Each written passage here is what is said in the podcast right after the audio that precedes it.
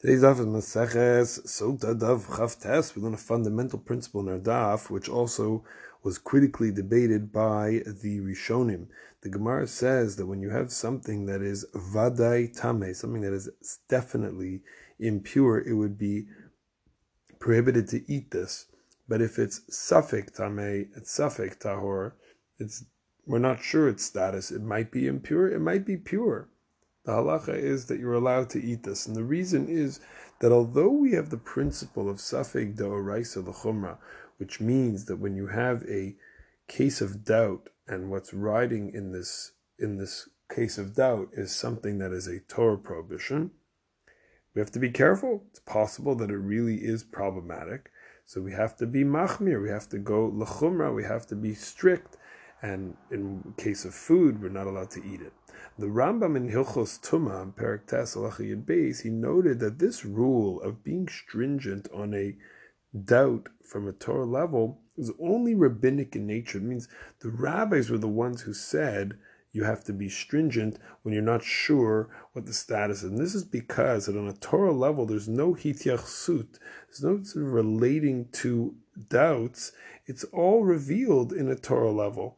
The Rambam's source is our Gemara at the end of yesterday's daf that the Safik Tuma, the case of doubt of, of impurity in the public domain, Rishut Rabim, is pure, similar to its statement about eating Safek Tuma, which we mentioned in today's daf. On the flip side, the Rashba disagreed with the Rambam and argued that Safek Daraisa, the Chumra, this whole notion that we go stringent in a case of doubt, is a Chumra Midoraisa. It's the Torah wanted us to be stringent, not not the rabbis wanted us to be stringent. His opinion is based on the case of the Korban Pesach, the Pesach offering, which had a which if it would it were to have a pierce on its membrane around the brain, the challenge is that the Torah says etzem lo tishruvo. You're not allowed to break the bones of the Korban Pesach, preventing an actual examination from taking place to see if there's actually this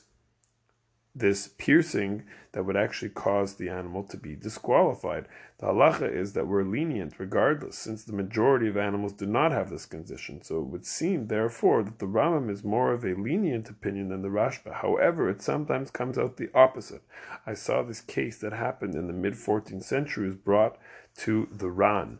The case was in France where a married couple got in a big fight. It was an Erev Shabbos in the middle of the heat of the argument. The husband said, I don't want to be here for Shabbos. I promise I'm going to leave the city. He takes the shvur, he takes his oath. He's going to leave. He's not going to be there for Shabbos. But after a few hours, he has regrets for saying that he wanted to uh, that he wanted to leave, and he actually wanted to uproot his his oath. And if a petach opening could be found, he wanted to be able to stay in town for Shabbos. But we all know from our law, from our learning of Nidarim, that you can't uproot a oath that hasn't yet kicked in.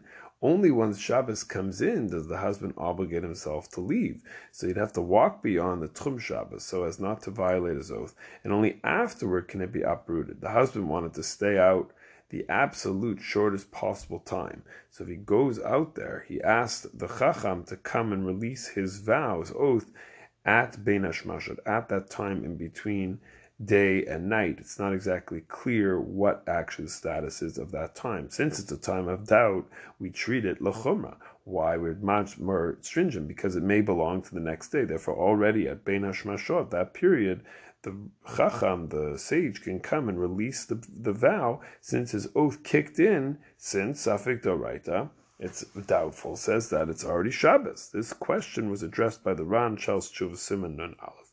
And he said that it depends on the Ram versus Rashba. According to the Rambam, we don't act stringently from a Torah point of view, therefore it wouldn't be Shabbos. Yet during Bein Hashmashos, the Shavua, the oath, will not have kicked in yet. Therefore, he will have to wait until Bein Hashmashos is over to have his oath uprooted. But the Rashba holds that Safik Daraisa is on a Torah level, then already during Bein Hashmashot it's Shabbos, and therefore the oath will kick in, and by definition, the Chacham can release the oath. The Psak can happen. Things aren't always as they seem. The Torah is dynamic, as is Chalkeinu. Not every Chumrah is a true Chumrah, and not every Kula, not every leniency is necessarily always a leniency.